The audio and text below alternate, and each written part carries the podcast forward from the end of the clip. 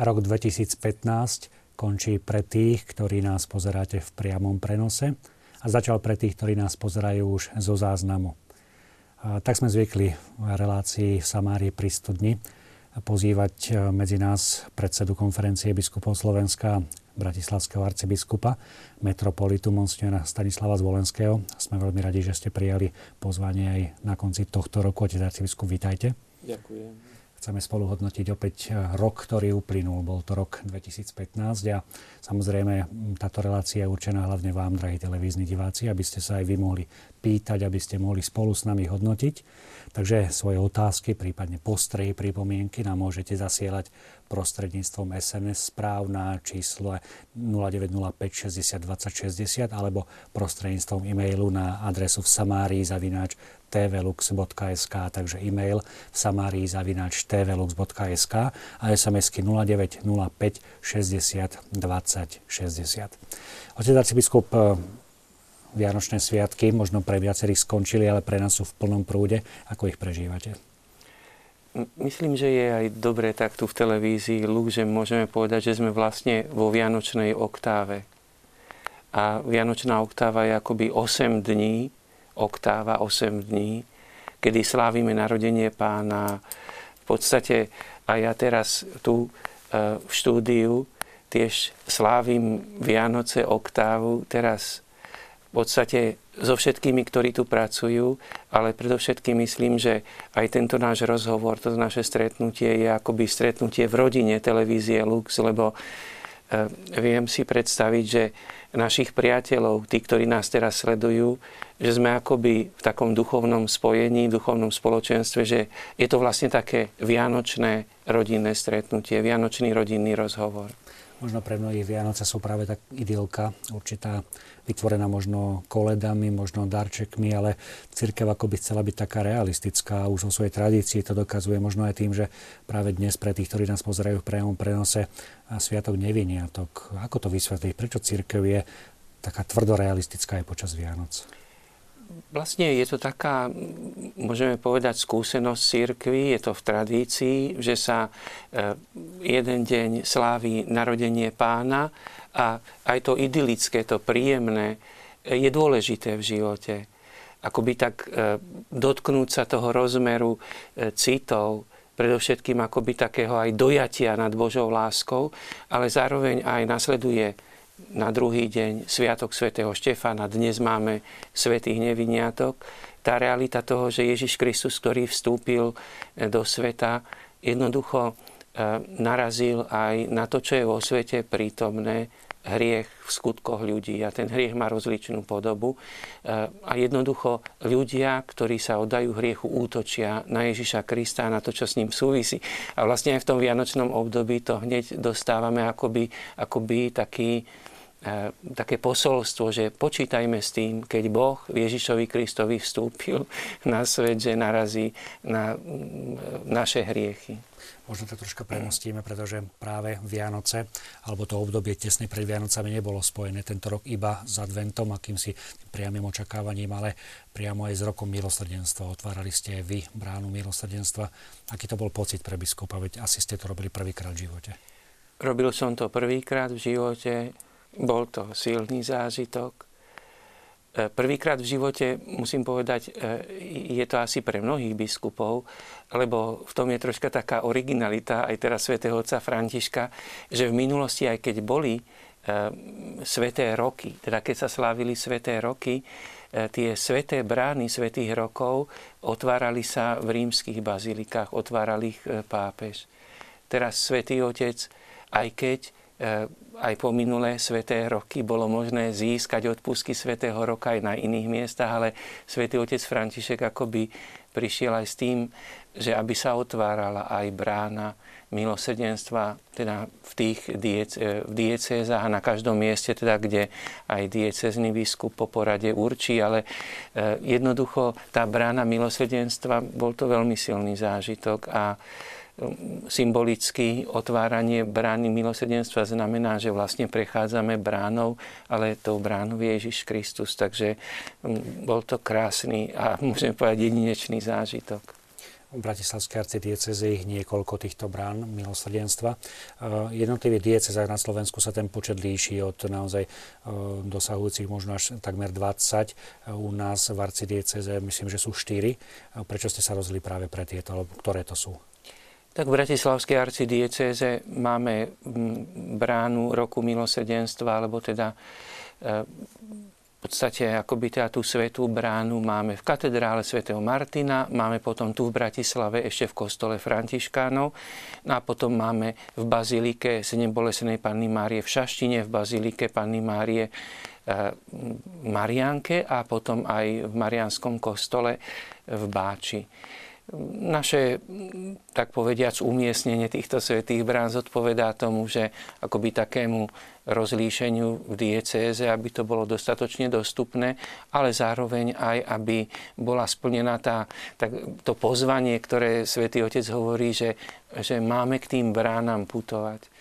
Takže v podstate, aby bolo eh, aj tá istá námaha, ktorá je spojená s tým putovaním k tej bráne, eh, tvorí súčasť toho duchovného úkonu prosby o Božie milosrdenstvo a prosby o získanie odpustkov. Už včera ste slávili jubileum rodín. A aké bolo toto slávenie? Hm, včerajšia nedela v katedrále bola krásnym zážitkom, eh, lebo tak povediac, bol to taký deň radosti, deň takej, takého duchovného povzbudenia z prítomnosti rodín. A mohol by som povedať rodín a manželov všetkých vekových kategórií, teda od tých najmladších po, mohli by sme povedať, manželov seniorov, ktorí prišli, ktorí s takou vrúcnosťou a a vzájomnou láskou obnovovali aj manželský súhlas. A potom aj ten košík, ktorý sme určili na to, že rodiny, e, ktoré teda pridali sa k iniciatíve svätého otca Františka a teda zvažovali, aký skutok milosrdenstva ako rodina vykonajú, že boli početné, veľmi ten košík bol preplnený, teda mohli by sme povedať rozhodnutiami našich dobrých rodín. Takže e, pre kniaza, pre biskupa, je to, berie to ako Boží dar, vidí, eh, že ako tí ľudia sú otvorení pre Božieho ducha, ako ho nasledujú, teda tí ľudia, v tomto zmysle naši otcovia, mami, naši manželia. Rok milosrdenstva. Eh, je to o milosrdenstve, ale častokrát sa hovorí a prizvukuje sa, že to milosrdenstvo musí ísť ruka v ruke so spravodlivosťou. Čo sa tým myslí? Samozrejme, že keď rozprávame o Pánu Bohu, my ľudia vždy musíme, ako hovoríme po častiach, akoby tak vždy nejakú tú čiastku Božiu. E, môžeme hovoriť o Božej spravodlivosti, môžeme hovoriť o Božom milosrdenstve. Je zrejme, že všetky vlastnosti Božie sa vzájomne prelínajú, teda aj spravodlivosť sa prelína s milosrdenstvom. Ale keby sme chceli akoby E, rozlíšiť trošička tú spravodlivosť a to milosrdenstvo, tak mohli by sme povedať asi toľko, že teraz sme v období e, milosrdenstva, lebo ešte stále máme pred sebou budúcnosť. Boh nám dáva čas na obrátenie. E, príde zjednodušene povedané moment milosrdnej spravodlivosti. To bude moment konca nášho života. Je, je zrejme, že aj samozrejme, že v každej chvíli, že človek musí, e, sme odkázaní na to, žijeme z Božieho milosrdenstva, prosíme o Božie milosrdenstvo, ale zároveň aj e, obrátenie znamená, že chceme zodpovedať tomu, čo je spravodlivé, čo je pravdivé, čo je spravodlivé. Milosrdenstvo neznamená, že sa akoby zotrú hranice medzi pravdou a spravodlivosťou a milosrdenstvom. Takže je to akoby také, môžeme povedať, že akoby také prelínanie sa milosrdenstva a spravodlivosti. Svetý Otec udelil biskupom a kňazom osobitné privilégia pre tento rok milosrdenstva pri vyslovovaní sviatosti zmierenia. V čom konkrétne spočívajú?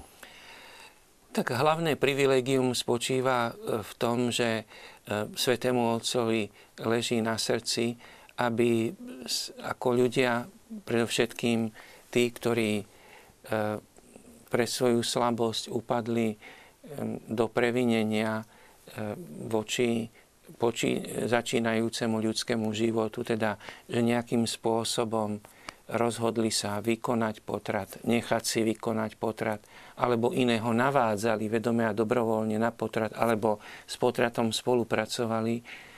Teda tí, ktorí, tak povediať, sú ranení týmto previnením, ukončenia e, začatého ľudského života ešte pred jeho narodením, aby pohnutí tou pozvánkou, že môžu, teda že všetci kňazi majú právomoc udeliť rozrešenie nad týmto previnením bez toho, aby museli pýtať e, pokánie od svojho biskupa, e, tak e, v podstate to je tá hlavná právomoc, odlišná od tých právomocí, ktoré predtým kňazi mali. Lebo totiž treba povedať tak, že aj predtým kňazi mali právomoc principiálne rozhrešiť aj od previnenia E, potratu, ale e, z takých výchovných dôvodov vždy bolo e, požadované, aby kňaz, keď udelí rozrešenie kajúcníkovi, požiadal toho kajúcníka vrátiť sa k nemu, vyzdvihnúť si pokánie, ktoré potom anonymne kňaz od biskupa pýtal. E, tento rozmer, také nazvali by sme to, aby ten kajúcnik akoby aj pocítil určitú ťažkosť a závažnosť svojho previnenia aj cez túto procedúru, je v roku milosrdenstva je táto procedúra zjednodušená. E, je to akoby tá taká priazeň, že kňaz môže priamo udeliť to pokánie. Nakoniec aj v diecézach biskupy už informovali kňazov asi, aké pokánie majú udelovať tak toto je to, môžeme povedať, e, veľké pozvanie a tá hlavná právomoc, ktorá bola kňazom v súvislosti s rokom milosrdenstva udelená. Hovorili sme teda o rodinách, o jubileu rodín, hovorili sme o roku milosrdenstva, ktoré má to špecifikum, ktoré sa dotýka práve počatého ľudského života. A jedným z tých najdôležitejších okamihov alebo udalostí úplného roku bol práve pochod za život v Bratislave.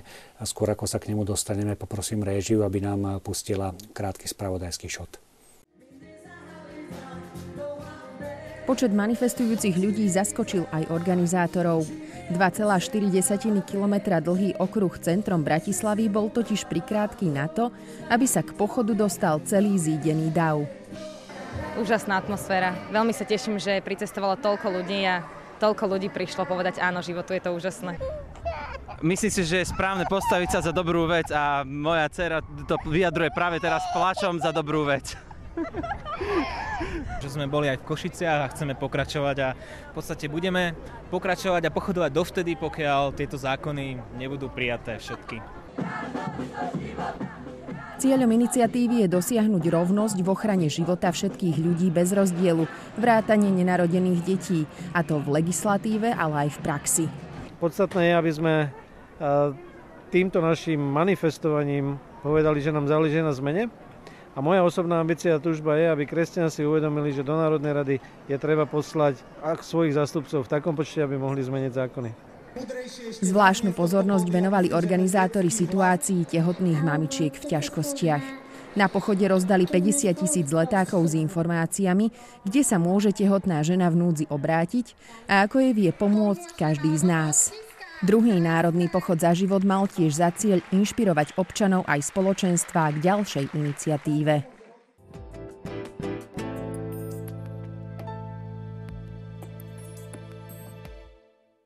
Otec arcibiskup, pochod za život, ako ste ho vnímali?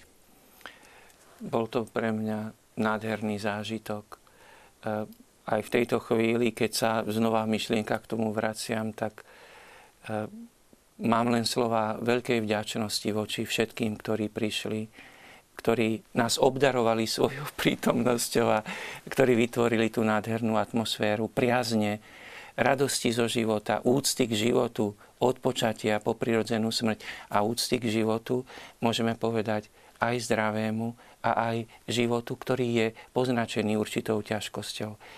Nádherná ako nádherný prejav, nádherná manifestácia, nádherný prejav naozaj úcty k životu je jedinečný zážitok. Nemrzí vás tak troška, že ako keby s odstupom času, keď sa médiá vracajú k tejto udalosti, tak negatívne prípadne nazývajú účastníkov akoby spiatočnickými, prípadne to prirovnajú k stredoveku alebo k tým, ktorí chcú niečo radikálne meniť voči určitej kultúre Európy a podobne? Bolí ma to, ale pokladám to aj z určitého hľadiska, možno teraz troška tak prekvapím aj divákov, že pokladám to aj za dobrý znak, lebo je to znak odporu voči pravde je to dosť tak radikálne povedané, ale eh, snáď eh, v tejto chvíli sa mi to javí, že a na tomto mieste, že je to aj primerané takto povedať. Istým spôsobom, keby nás len chválili, museli by sme aj dávať pozor na to, že eh, či je tá chvála dobre mienená. Lebo tým, že upozorňujeme v podstate na pravdu aj tým pochodom za život, to je tak zrejme, že je to správne. Tak zrejme, tak povedec, akoby, ako, nazval by som to, že je to akoby skutočnosť, ktorá je pokladaná za pravdivú bez dôkazov. Taká samozrejma, že úcta k životu je správna. Mm, že keď niekto útočí na tých, ktorí majú takú, takúto úctu k životu, v podstate eh, len prejavuje, že eh, nejakým spôsobom je ranený. No. A možno by som tak povedal aj inými slovami, že eh, chce sa stavať do pozície toho, ktorý eh, myslí, že má právo rozhodovať o živote a smrti. Isté sú takí ľudia eh, v našej spoločnosti. Úprimne prekvapil vás počet zúčastnených? Počet zúčastnených ma prekvapil, som zaň veľmi vďačný. Bolo to, to je to jedno z tých krásnych prekvapení, tých, môžeme povedať, prekvapení, ktoré prinášajú, ktoré berieme ako Boží dar, vo viere ich chápeme ako Boží dar. Ďakujem všetkým, ktorí prišli, ale je to, je to jedno aj svojím spôsobom ukazuje, že je tu skupina, lebo totiž ono, ten počet bol nádherný, ako aj bolo v tom krátkom eh, spravodajskom príspevku spomenuté, že vlastne tých počet účastníkov bol taký, že vlastne tá trasa sa akoby naplnila eh, účastníkmi, že bolo ťažké sa potom pohybovať, ale eh, ide o to, že vlastne ten počet ľudí reprezentuje veľkú silu v našej spoločnosti a to sú tí ľudia, tak ako som ich mohol pozorovať, to je budúcnosť vlastne církvy, našej spoločnosti, našej vlasti. Um tak som čítal dneska jednu analýzu ohľadom týchto prolife aktivít na Slovensku, že nie sú to aktivity, ktoré by priamo viedli k zmene zákonov, ale že vo veľkej miere zatiaľ zabraňujú tým rôznym experimentom práve v oblasti ľudských práv. Ako to vnímate? Že možno, že naozaj to nie je tá sila, ktorá dokáže zmeniť v parlamente zákony, ktoré nie sú dobre nastavené, ale na druhej strane asi naozaj je tu taká akoby hrádza voči tomu, čo sa môže všetko valiť. Ehm, vždy sa dá uvažovať nad tým, čo všetko by bolo potrebné zmeniť. E, druhá vec je, čo vládzeme zmeniť a akým tempom. Je zrejme, že pochod za život, a tu by som možno ešte spomenul aj, teda dovolím si spomenúť, lebo to patrí tiež k tomuto roku, aj referendum, jednoznačne vplýva na mentalitu spoločnosti a myslím, že e, vplýva na ňu smerom k pravde, k smerom e, k úcte, k životu. To, ako sa pomaly, môžeme povedať, u mnohých ľudí prehlbuje správne poznanie, nie je jednoduché merať. To sa nedá merať médiami. Myslím, že hlavný účinok možno nie je na teraz až tak v tých politických úspechoch v parlamente, ako skôr v myslení ľudí tom by som videl akoby, na teraz akoby hlavný účinok. Lebo myslím, že v myslení ľudí, mnohých, myslení mnohých ľudí nastala zmena. Veľké poznanie, prehlbenie poznania v týchto oblastiach, čo sa týka ochrany života a nakoniec aj e, v problematike e, ako tej gender ideológie, poznania to, nebezpečenstva, ktoré z toho vyplýva. Ale teda nechcem zmiešavať ako hneď tieto dve témy. Oni síce súvisia, ale v každom prípade asi hlavný, e, z môjho pohľadu by som videl hlavný e, úspech, že e, účinok na myslenie ľudí. Spomenuli ste referendum. Tie výsledky boli také, že ak samozrejme hovoríme hypotetickej rovine, by bola legislatíva nastavená tak ako v Slovensku, tak to referendum by bolo oveľa úspešnejšie ako v Slovensku, kde teda úspešné bolo. Áno, to nás môže tešiť. Myslím si, že je dôležité tento fakt opakovať. Lebo vždy je to vlastne aj o tom, ako sa e, veci podávajú. Samozrejme, že e, my musíme, e, znova jednoducho poviem, že k referendu, alebo keď sa teda k tej téme vrátime, bolo tam skoro do milióna ľudí, vyše 900 tisíc ľudí, ktorí prišli a povedali áno na všetky otázky. Je to veľmi silná skupina v našej spoločnosti. Napriek, môžeme povedať, aj e, veľmi silnej protikampani, ktorá bola vedená. Ale v tomto zmysle vidno nakoniec, ako aj bolo teraz spomenuté, že keby sme mali také zákony ako v Slovensku, tak e, v podstate môžeme hovoriť o ešte väčšom úspechu. Ale vďaka Bohu, e, žijeme v našej krajine, máme zákony e, Slovenskej republiky, pohybujeme sa v rámci týchto zákonov a preto by som aj e, ešte raz dôraznil, že dôležitá je otázka toho, že sa tešíme z tých e, vyše 900 tisíc, tešíme sa z tých, ktorí boli na pochode za život, e, tých 900 tisíc na referende, vyše, alebo 80 tisíc zoberme, že na pochode za život. Ale aj ten pochod za život, myslím, že mnohí, ktorí ho sledovali aj napríklad prostredníctvom vysielania televízie Lux, bolo nesmierne ďalšie tisíce priaznivcov, ktorí by boli radi prišli a pre nejakú, nazvime to aj to, že sa to koná len na jednom mieste na Slovensku a nie je jednoduché docestovať, e, že boli duchovne spojení. Takže myslím, že tá skupina je silná e, neboli na ňom zúčastnení na tom pochode za život iba Slováci. Bolo tam, dokonca aj videl som tam biskupa zo zahraničia. E, k samotnému pochodu a k referendu sa vyjadroval aj Svetý Otec. Ako ste vnímali túto podporu zo zahraničia?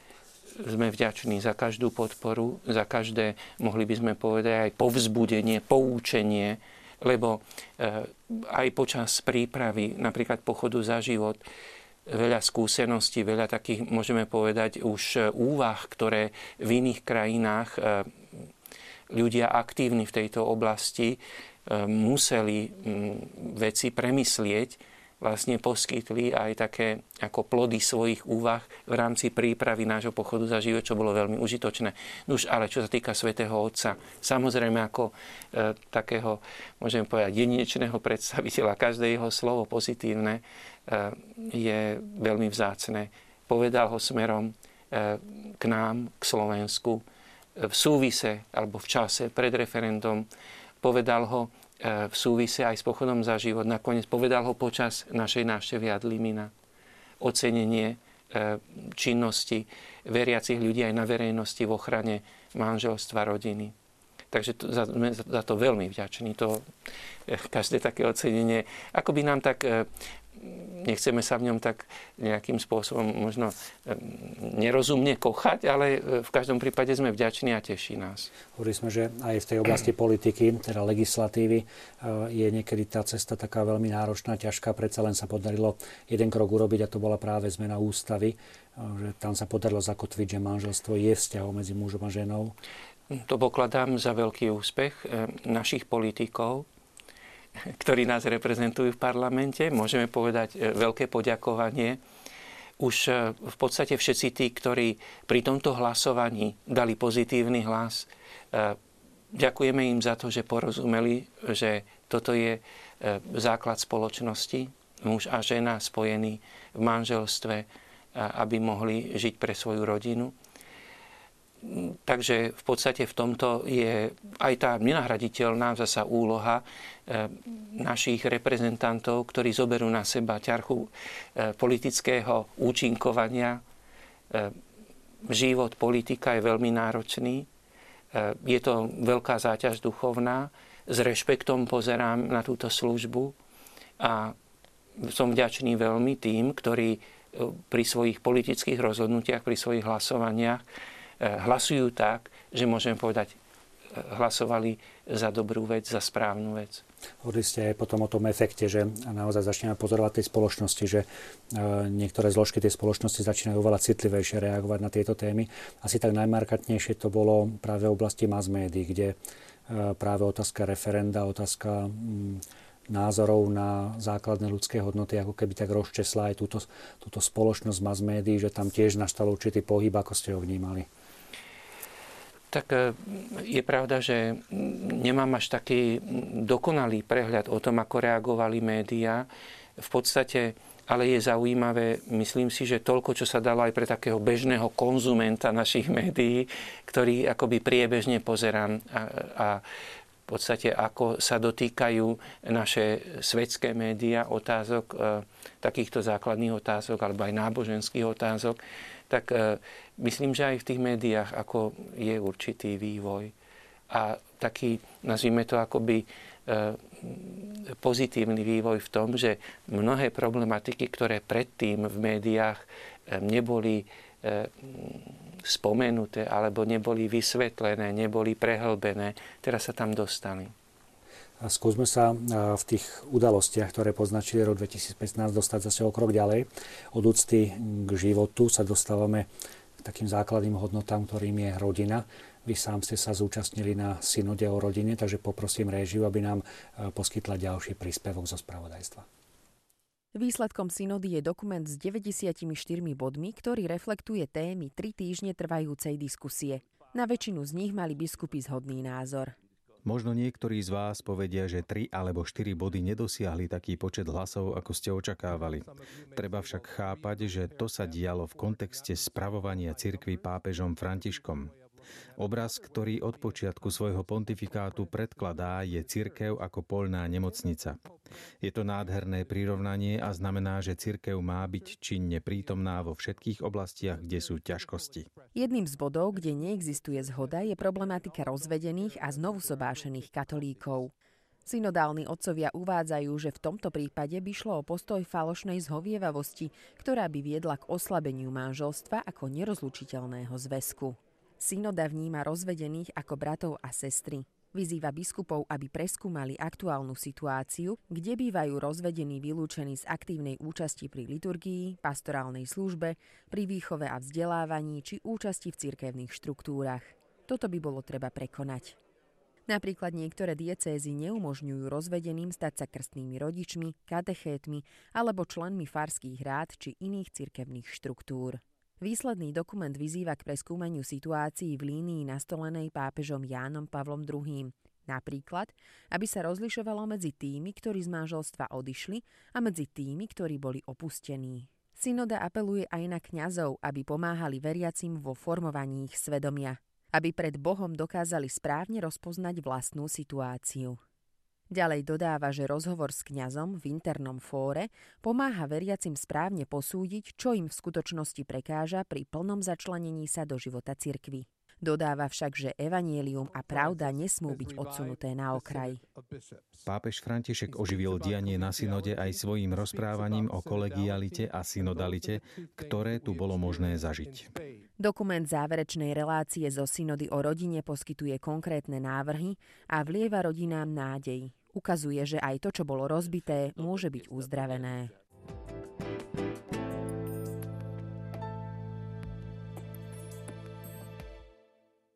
Teraz biskup už predsa len niekoľko e, týždňov uplynulo od e, skončenia synody.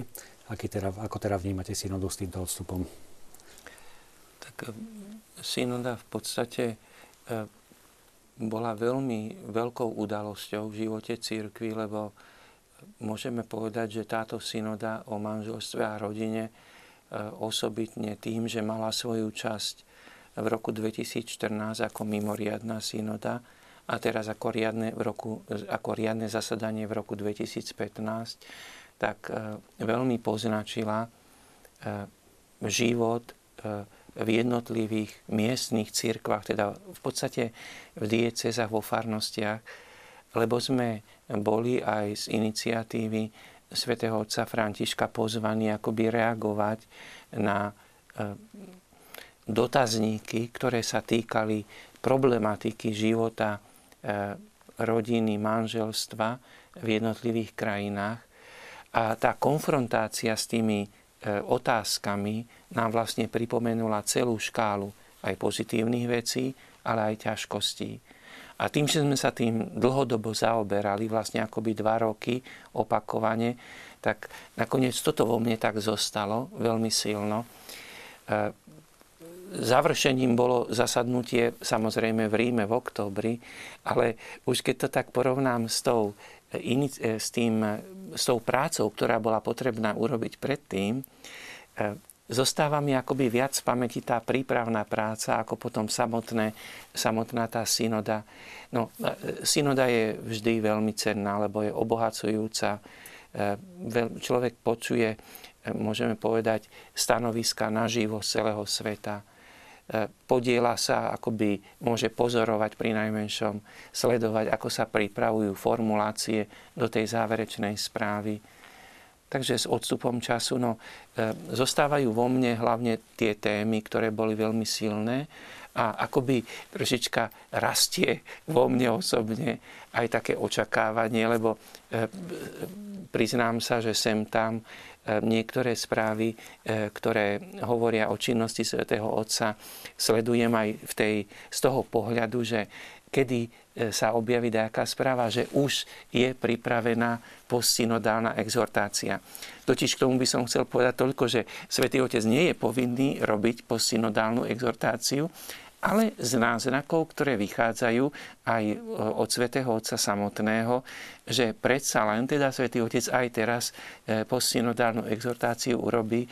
Takže tak trošička by vo mne rástlo to očakávanie, lebo už e, podľa niektorých informácií bolo, že možno v marci, v apríli by tá postsynodálna exhortácia mohla byť pripravená. Možno skúsme vysvetliť našim divakom, čo to je tá postsynodálna exhortácia. Áno, posynodálna exhortácia je v podstate e, dokument, ktorý napíše pápež zvyčajne na základe podnetov, ktoré dostal od biskupov na synode. Podnety, ktoré biskupy pripravili pre pápeža, sú zoskupené v záverečnej správe. Znova, ako bolo spomenuté e, v tom filmovom e, spravodajstve, ktoré sme mohli vidieť, že tá záverečná správa z tejto oktobrovej synody v roku 2015 mala 94 bodov, e, ktoré sa dotýkajú najrozličnejších oblastí e, manželstva, rodiny. Na základe týchto podnetov, ktoré e, svätý Otec príjme od biskupov, potom zváži a píše dokument, ktorý je akoby pápežovo stanovisko k tej problematike na základe podnetov biskupov.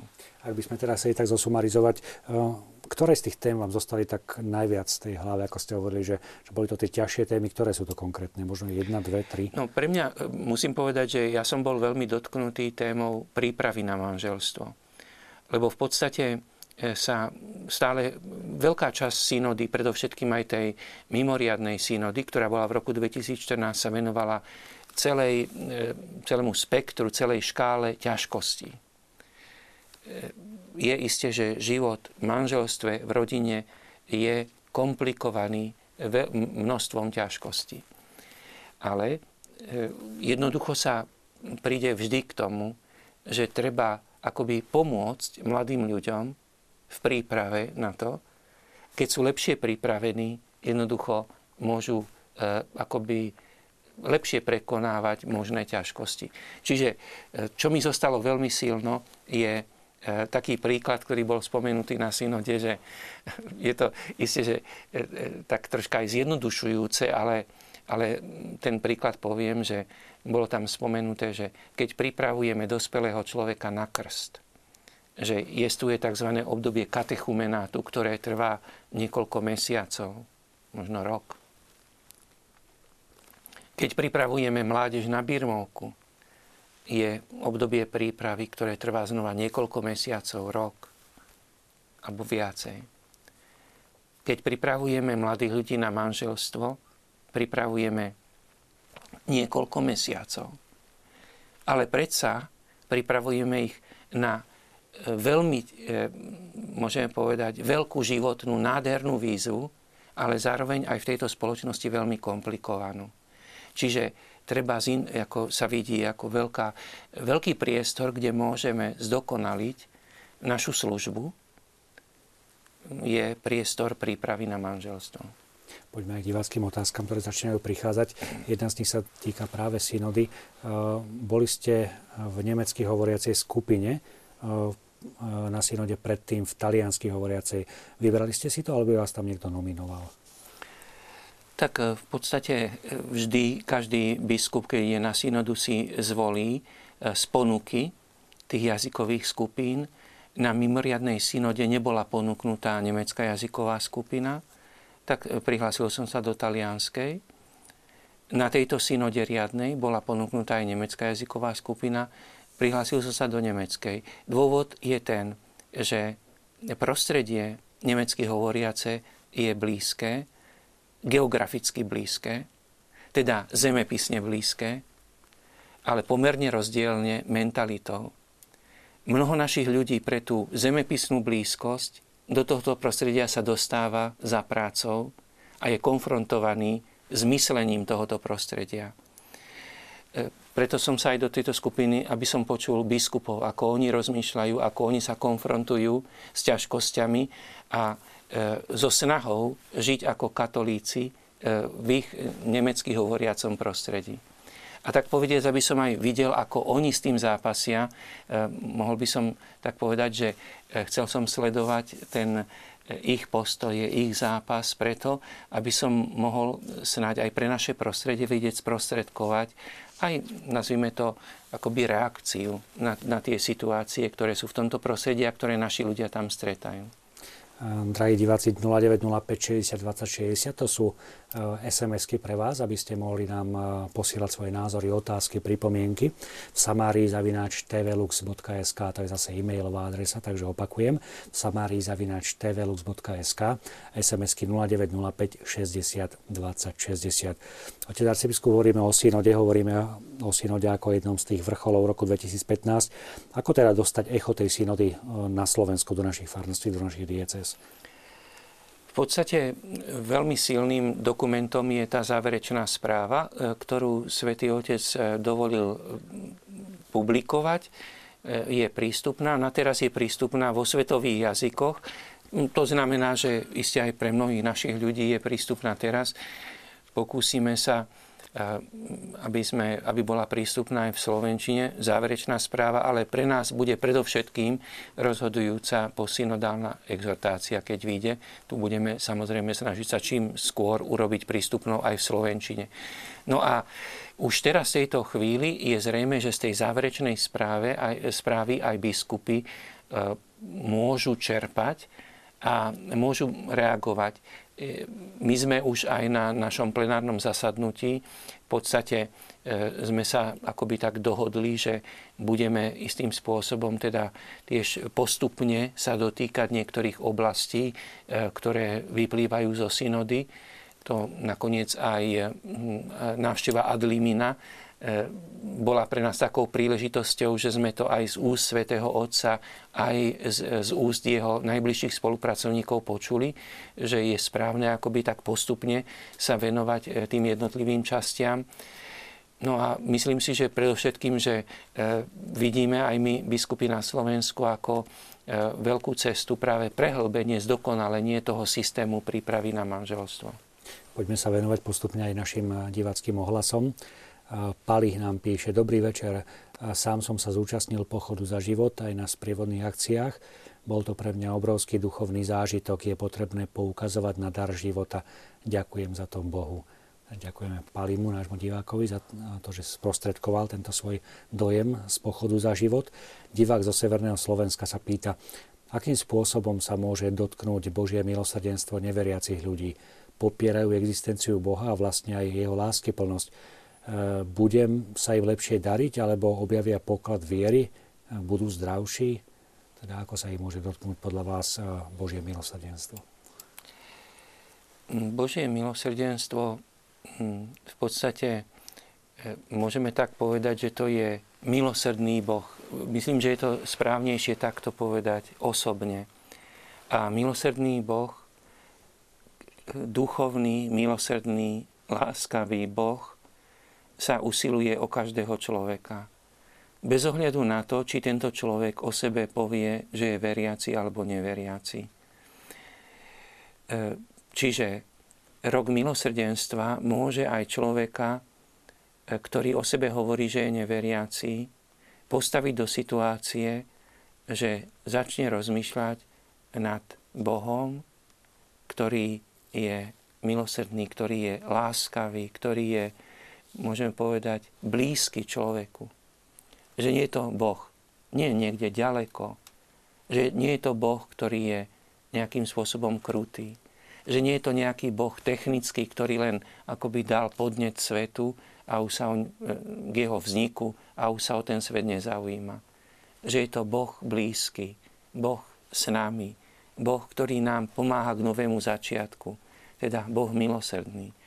Myslím, že toto duchovné pôsobenie cez rok milosrdenstva môže sa dotknúť aj ľudí, ktorí o sebe tvrdia, že sú neveriaci.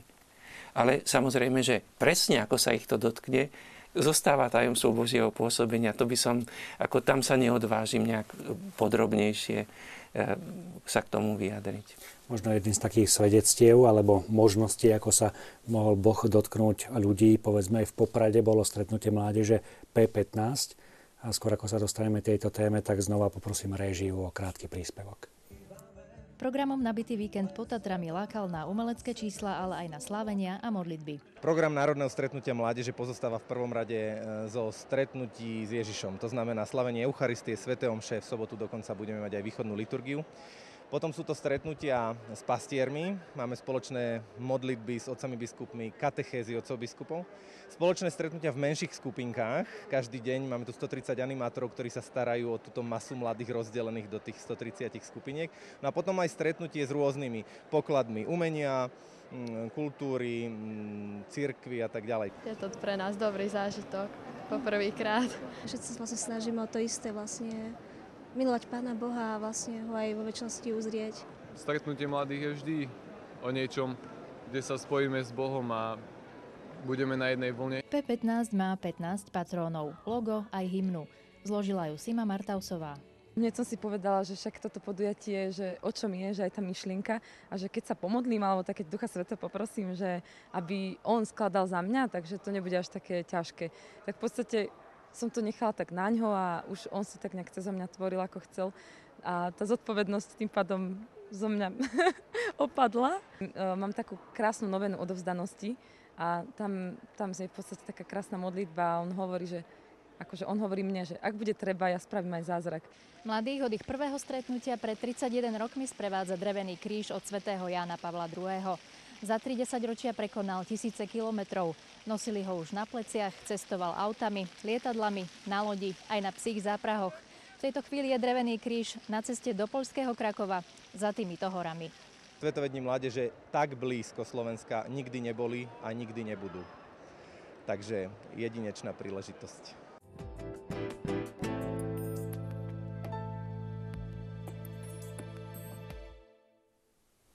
Tisíce mladých v Poprade.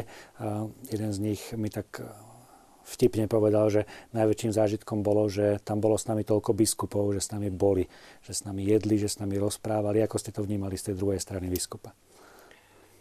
My sme zase mali veľký zážitok, že sme mohli byť s našimi mladými.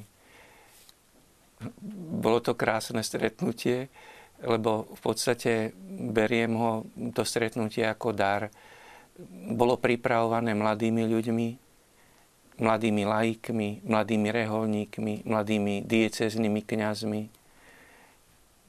Bolo pripravené, vlastne tak e, aj konferencia biskupov má takú svoju e, komisiu pre mládež a teda tá sa venovala príprave.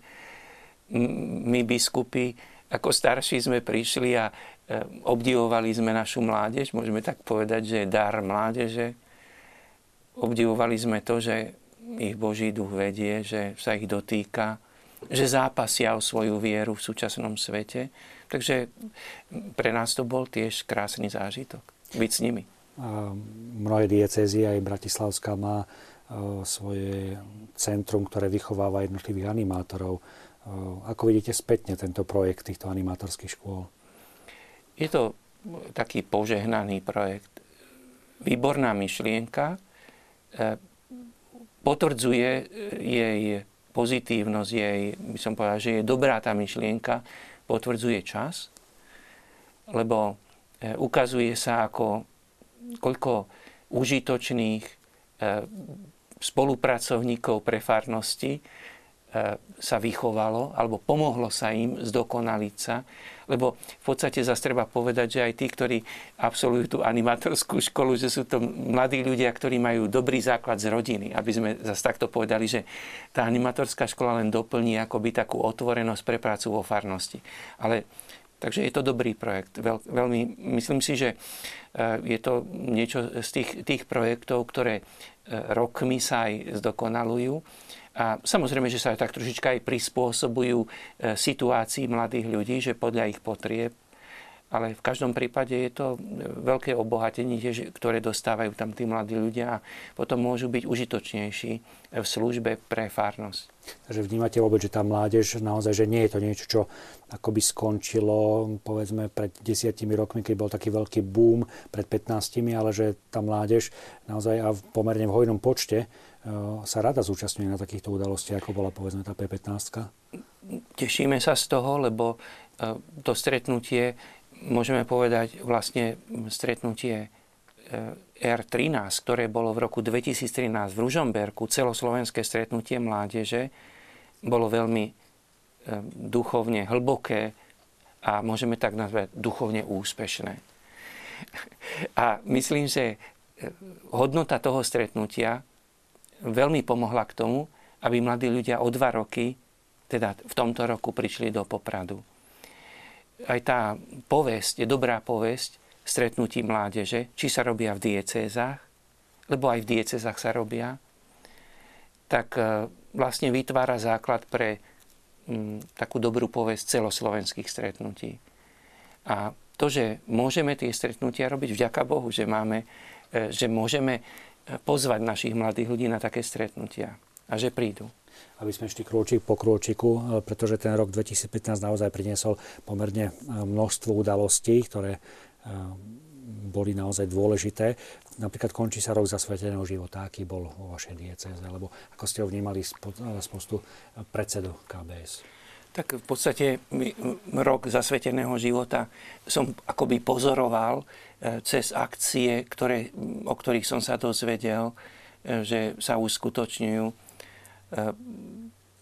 myslím, že naši bratia a sestry zasvetení, že vytvorili mnoho takých príležitostí pre nás, ktorí sme zvonka, aby sme akoby hĺbšie mohli spoznať, čo znamená zasvetený život a snáď zasvetený život aj v tejto konkrétnej spoločenskej situácii, tak e, vždy e, ako čo sa týka nejakého, nejakej akcie, ktorá sa deje, že e, môžeme vždy uvažovať nad tým, že či sa dalo urobiť viacej, vždy sa bude dať urobiť viacej, ale myslím, že rok zasveteného života v tom bode, ako sa dnes nachádza, teda vlastne niekoľko týždňov pred jeho uzavretím, lebo skončí sa 2. februára 2016, tak e, v podstate môžeme povedať, že e, bol veľmi užitočným prehlbením poznania hodnoty zasveteného života.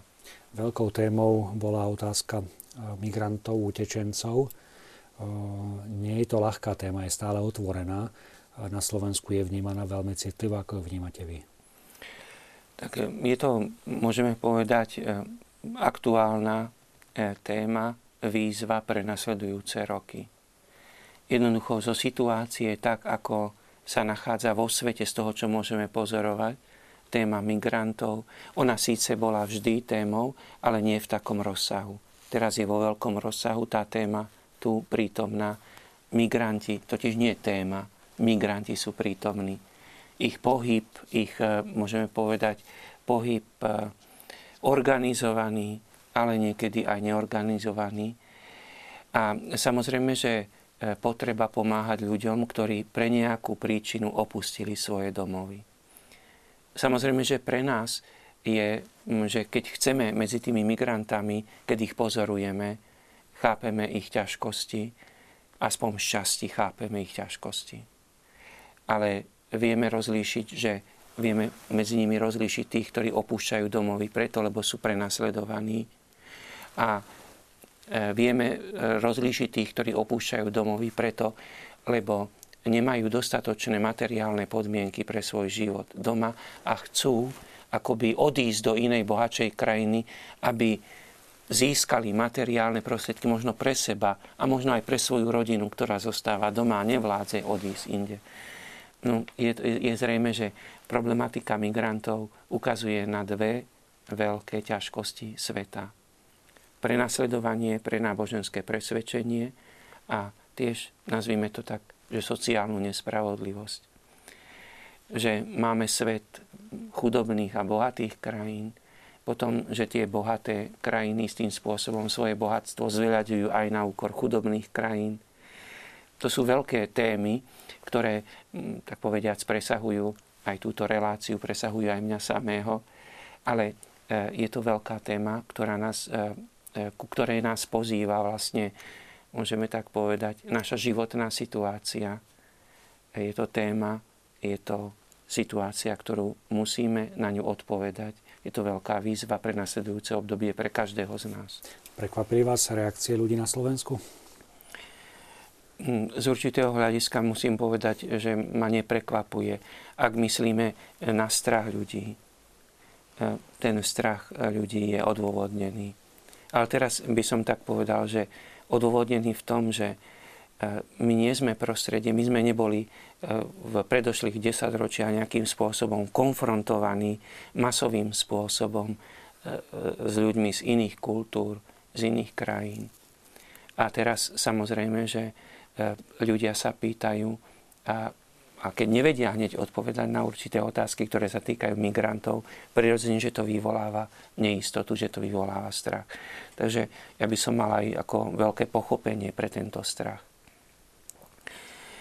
Je zrejme, že každý môžeme mať strach v stretnutí s niekým cudzím. Ale potom musíme tak rozumne akoby uvažovať. Lebo e, istým spôsobom aj v Evanieliu, keď pán Ježiš hovorí podobenstvo o milosrdnom Samaritánovi, aj ten, keď pomáhal milosrdný Samaritán, riskoval. Ono určitá taká miera rizika je primeraná, ale musí to byť taká, môžem povedať, primeraná miera rizika pri pomoci. Naša divačka Jevka, pekný večer. Mňa zaujal príchod kresťanov zo Sýrie a televízia nám to mohla priniesť vďaka za správy zo života svätého otca Františka aj zo Svetej Zemi. Takže naša divačka sa dotkla práve toho príchodu tej veľkej skupiny kresťanov. Ehm, prečo práve táto skupina, akým spôsobom na tom participovala církev, pretože to bola asi ten, ten hlavný motor ktorý dal do pohybu príchod tejto veľkej skupiny kresťanov? Tak môžeme povedať, že e, príchod tejto skupiny kresťanov to je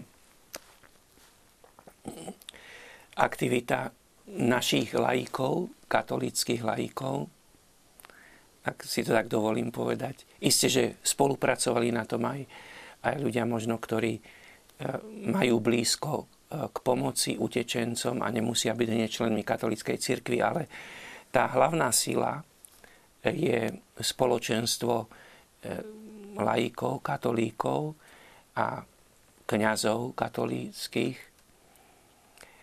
E, církev, predovšetkým konferencia biskupov Slovenska v určitých rokovaniach e, vystupovala ako garant takej vierohodnosti.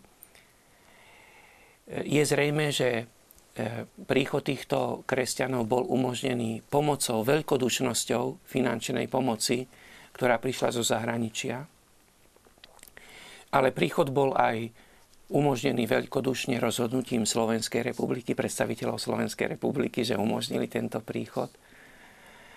Tá skupina e, je, môžeme povedať, e, len niekoľko dní tu a tí, ktorí boli v blízkosti tých ľudí, sú veľmi dotknutí, môžem povedať, ich skromnosťou, pokorou, zbožnosťou. Takže je to, môžeme tak povedať, že, naša, že sme sa tak otvorili pre túto skupinu, teda tí, ktorí predovšetkým tú pomoc organizujú, ktorí sa tomu venujú, ktorí tú službu konajú. E, to sú vlastne takí naši, akoby sme im vďační, že sa v tejto službe venujú, ale pomáhajú nám všetkým akoby tak pomaličky sa otvárať a porozumieť, že sme schopní pomáhať a že môže byť aj naša pomoc veľmi užitočná. Mňa sa teda veľmi dotklo fotografia, jedna z tých posledných, ktorú nafotili pred odletom z Erbilu, kde bolo vidieť jasličky a na streche tých jasličiek bol veľký nápis, bol to nastriekané. Vlastne bola to jedna z tých posledných fotografií, ktorú videli oni z autobusu, ktorá im hovorila, že, že domov je tam, kde je Ježiš.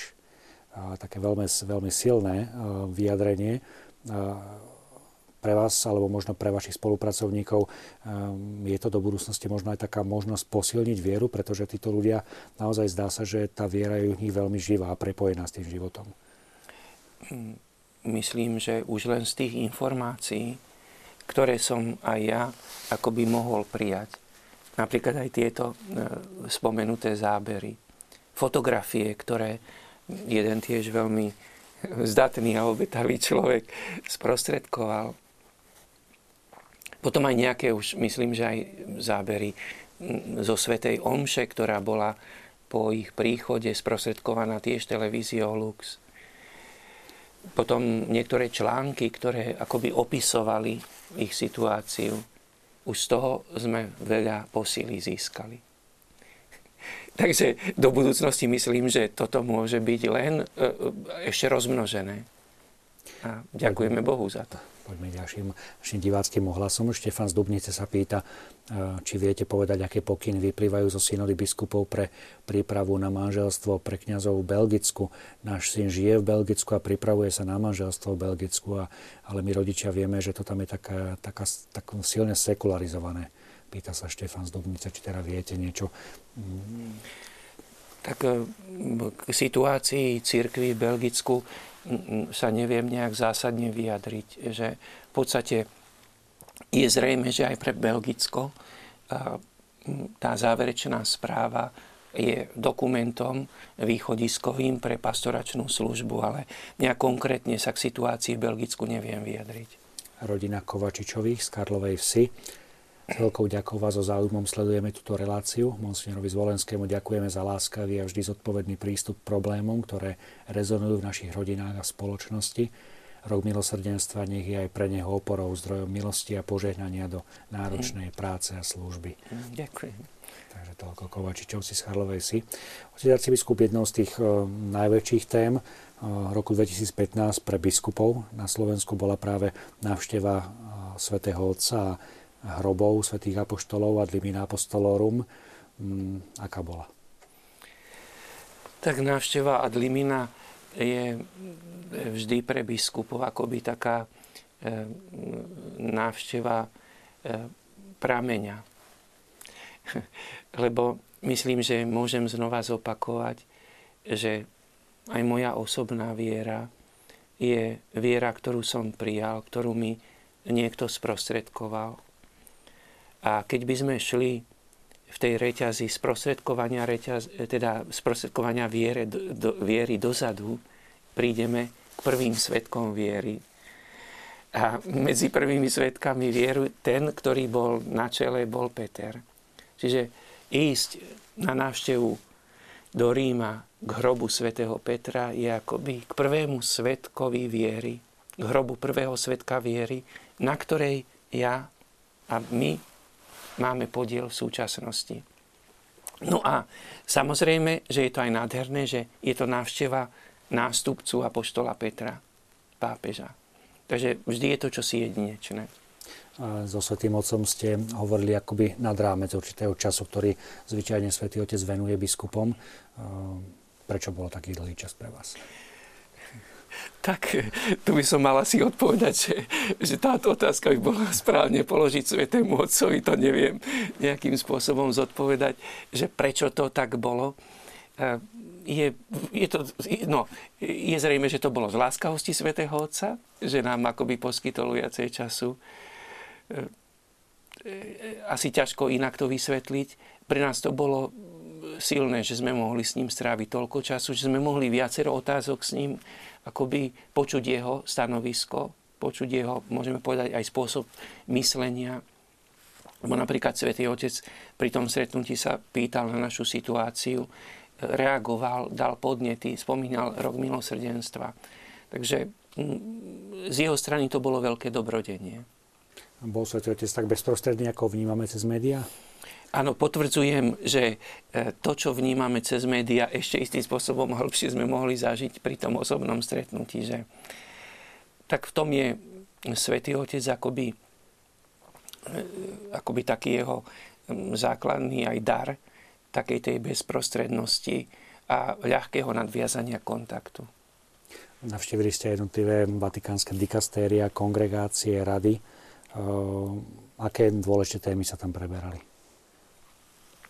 Tak eh, záviselo samozrejme, že na každej, tým, že je to podelené, tie jednotlivé vatikánske kongregácie majú, každá má nejakú oblasť, a v kaž- eh, čiže je to vždy dôležitá oblasť.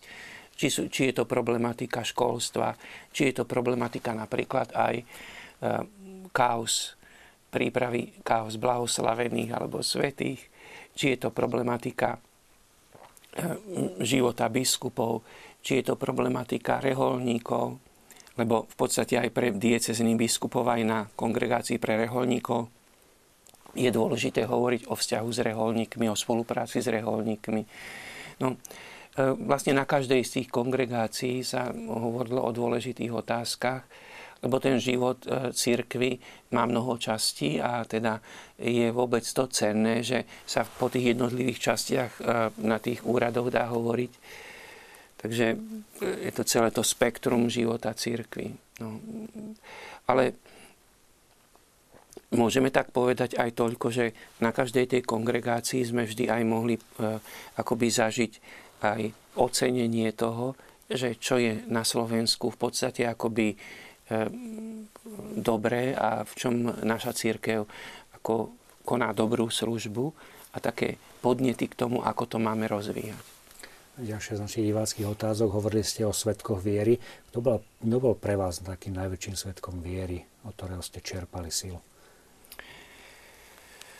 Tak e, v rannom detstve e, predovšetkým od mamičky, ale musím povedať, že aj keď otec nejakým spôsobom nebol výrečný ale e, v tejto otázke viery, ale vždy, keď som ho videl večer, ako si kľakol k posteli a modlil sa, tak to mi zostalo veľmi v pamäti. Potom som mal šťastie, že boli to dobrí kňazi, kapláni, ktorí pôsobili v mojom rodnom meste. Ono sa to ako jedno, sa tak akoby rozvíjalo. Takže rodičia, kňazi. A potom e, samozrejme, že tým, že som akoby istým spôsobom mal možnosť E, byť s viacerými kňazmi, tak e, každý z tých kňazov nejakým osobitným spôsobom akoby doplňal, pomáhal mi v tom mojom osobnom rozvoji vo viere. Ďalšia z otázok sa týka práve otázok blahorečenia a svetorečenia. Kedy sa na Slovensku dočkáme najbližšieho blahorečenia alebo svetorečenia? Tak to tiež nie je otázka, že rád by som zodpovedal, ale ako nevládzem tak presne povedať.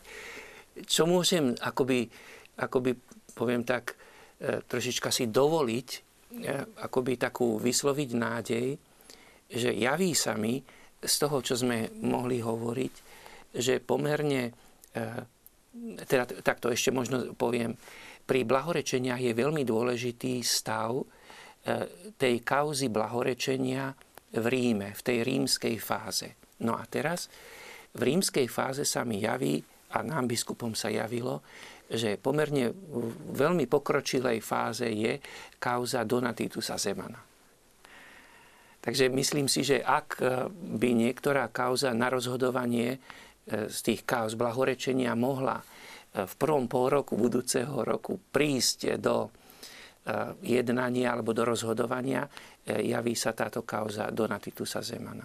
V akej fáze napríklad tá kauza svetorečenia sestry Zdenky? Je to niečo, čo sa dotýka aj Bratislavskej arcidiecezy? vzácna vec, že môžeme už napríklad v kauze blahorečenia sestry Zdenky sme sa dostali do stavu, kedy je v rímskej fáze proces o údajnom zázraku. Teraz nechcel by som aj divákov naplašiť tým, že používam slovo údajný. To slovo je technicky potrebné použiť, že pokiaľ kongregácia nerozhodne, že ten zázrak, že ho uzná, tak je povinné akoby používať, že teda údajný, teda že ešte nie je rozhodnuté.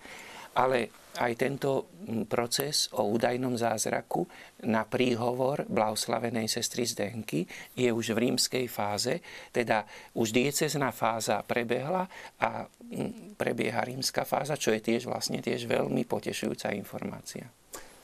Ďalší z našich divákov sa zaujíma o takú pragmatickú vec, aké darčeky dostáva arcibiskup. tak arcibiskup dostáva také darčeky, ako e, myslím dostávajú každý, každý človek alebo každý muž v určitom veku. Možno v mojom veku asi tie darčeky sa pohybujú asi v takej oblasti, že e, treba e, dostanem niečo také praktické na oblečenie, košelu, nejakú, povedzme, kňazskú košelu, takú, ktorú môžem používať. Dostanem, povedzme, nejakú kozmetiku, teraz sa e, konkrétne povedzme, že môžu to byť nejaké ešte nejaké, tak poviem, nejaké veci na oblečenie alebo e, som dostal aj takú, od jedného priateľa som dostal takú veľmi peknú knihu tiež, takže asi v tejto oblasti sa moje darčeky, eh, ktoré dostávam od Ježiška, lebo nakoniec je to z Ježišovej lásky, sú to darčeky z Ježišovej lásky, takže asi takéto aj pre biskupa, pre kniaza. No, skúsme to otočiť, aké darčeky dáva arcibiskup svojim najbližším, ak to nie je tajomstvo. Tak eh, je to podobného charakteru, lebo v podstate ja aj tak poprosím, že pri nákupe darčekov, aby mi pomohli e, moji blízky. No a potom tie darčeky sú asi tiež takomto, môžeme povedať, že tým, že sme akoby také naše spoločenstvo na e, teda spoločenstvo kniazov a reholných sestier, na ordinariate v Bratislave tým, že sme akoby e, dospelí ľudia, možno e, je to tak zamerané tie darčeky, že e, sa tešíme, keď Ježiško nám daruje alebo prinesie zo svojej lásky aj niečo, čo môžeme povedať je tak užitočné pre náš život. Teda vlastne také tie isté veci na oblečenie, ktoré používame pri našej, môžeme povedať, pri našej službe rodina zo stredného Slovenska, pochválený bude Ježiš Kristus. Život prináša veľa udalostí, niekedy smutné, inokedy šťastné a veselé. Tento rok preletel veľmi rýchlo, som hrdá na pochod za život, som hrdá na našu mládež. My z Totality sme sa nemohli takto prejaviť. Ďakujem za TV Lux, že vysiela pre nás zaujímavé programy. Pozdravujem všetkých, ktorí tvoria a pracujú v TV Lux. Prajeme vám Božie požehnanie a všetko dobré v novom roku aj vám monsignor Zvolenský a aj dôstojný pán Kováčik. Takže ďakujeme. To milé. Možno by sme mali povedať, že jeden z takých, jedna z takých udalostí roku 2015 je aj dobrý rozvoj televízie Lux. že myslím, že aj ako z mojej strany, tak ako pozorujem, že isté, že vždy sa dá ako čo zlepšovať, ale mm, pokiaľ mám informácie, tak narastá počet priaznivcov televízie Lux našich e, dobrých ľudí, ktorí ju podporujú a tým akoby tak krok za krokom umožňujú zdokonaľovať jej vysielanie. Takže jedným z tých požehnaných javov roku 2015 a Božích darov je aj priazeň našich ľudí voči televízii Lux. Áno, nezostáva ako súhlasiť a naozaj ďakovať za túto priazeň. Otec biskup, čakajú nás e, parlamentné voľby. Čo od nich očakávate? Tak parlamentné voľby je v podstate vždy taká veľká spolo- udalosť spoločnosti. E, od volieb očakávame asi toľko. Mohli by sme povedať, že e, jednoducho, e, aj keď sa nám možno zdá, že náš hlas je slabý, malý, ale mm, jednoducho každý hlas má svoju veľkú hodnotu a očakávam, že aj pre nás ako pre veriacich, že každý z nás jednotlivo, že si budeme ten hlas vážiť a uvážlivo ho e, udelíme e, vo voľbách e, niekomu. A že musíme aj pri tom našom uvažovaní brať, že v podstate, že iste máme vysnívaných ideálnych politikov, ale že musíme zobrať, že tí ľudia v politike sú tiež reálni, aj so svojimi hranicami, so svojimi veľkými prednosťami ale možno aj čo už niečo už nevládzu. dôležité je, že aby sme my, ako čo očakávam od volieb je to, že aby sme my ako ľudia, ktorí tvoríme tú spoločnosť a ktorí sa necháme reprezentovať našimi politikmi v tom politickom živote, že aby sme naozaj si tak boli vedomi hodnoty každý svojho hlasu a aby sme ho uvážlivo odovzdali. Náš divák Vlado, požehnaný sviatočný večer. Tešíme sa, otec Jozef, že vás opäť vidíme v Samárii. Ďakujem a ja sa teším, že opäť môžem moderovať. Radi by sme sa od biskupa spýtali, či toto, čo sa deje vo svete, nie je už začiatok apokalipsy. Taká je otázka nášho diváka Vlada. Tak eh, v podstate mm, musím povedať, že je to taká otázka ťažká. Nie je neodôvodnená, ale je ťažká. Ale v komentári k tejto otázke alebo k takej reakcii na túto otázku by som si asi dovolil e, povedať len toľko, že aj pán Ježiš, keď sa ho pýtali apoštoli, že kedy nastane koniec sveta, že či je už blízko, on vtedy povedal, že to vie otec. Čiže nie je tak rozhodujúce vedieť, že ako blízko apokalypsa, teda alebo koniec sveta je. E, rozhodujúce je, ako my naše dni žijeme. A myslím, že pre nás, iste pre našu zvedavosť by bolo zaujímavé vedieť, že ako ďaleko je ten koniec sveta. Ale pre náš život je rozhodujúce, že ani nie tak, ako je ďaleko ten koniec sveta, alebo nie je ďaleko, ale ako dnes žijeme. A tak vlastne by som aj vlastne s našim divákom, že zdieľam jeho také ako e, rozrušenie vnútorné, keď pozoruje, ako sa e, vyvíja svet. A vlastne e, nech je to pre nás aj to také rozrušenie, také môžem povedať, ten dotyk vnútorný, to znepokojenie, nech je pre nás akoby takým pozvaním, že keď cítime to znepokojenie, pokúsme sa my premeniť to znepokojenie naozaj na čo najpoctivejší, najlepší život v takej e, dobrote voči ľuďom, s ktorými žijeme. Náš divák Ján zo Žiliny sa pýta, čo vás potešilo zo športového roku 2015? No, napríklad e, som bol tak hrdý na e, víťazstvo v podstate toho nášho veľmi schopného chodca, pána Tóta, že sa stal majstrom sveta vo chôdzi, chôdzi takým, môžeme povedať, jedinečným spôsobom. Myslím, že aj celkové športová verejnosť takú jeho spôsob, ako vyhral na majstrovstvách sveta, a potom, čo sa mi páči, takže aj vo svojich vyjadreniach je taký, mohli sme povedať, taký skromný človek sa javí, takže osobne ho nepoznám. Ale napríklad to sa mi veľmi v športovom svete páčilo. No, e, potom samozrejme, že e, teším sa z toho, že naši futbalisti postúpili na majstrovstva, aj k tomu im tiež gratulujem, na majstrovstva Európy teda. Takže... Asi tak. nesmieme zabudnúť na Petra Sagana. Ach, presne. áno, to, je, to by som, áno, Peter Sagan, to je tiež jedinečné. Takže aj tomu gratulujem. A teraz troška som tak chcel, že e, teším sa, že, že aj naši hokejisti, e, alebo teda tí predstavitelia, ktorí sa do, žijú tým hokejovým svetom, že tak trošička hľadajú k sebe cestu, aby zjednotili všetky síly pred majstrovstvami sveta v hokeji. Takže to sú také potešujúce veci. No potom je krásny štadión v Trnave. Dúfajme, že bude pekný štadión v Bratislave aj na iných miestach. No takže je, ako také milé. Ďakujem aj za, za otázku k športu. Ďalšia z otázok Mária z Trnavy. Je ťažké byť biskupom v Bratislave? Tak to je troška tak to ma privádza do rozpakov, že Isté, že z určitého hľadiska je e, ťažké byť e, biskupom vôbec. A potom je ťažké byť biskupom v hlavnom meste, v prostredí ako...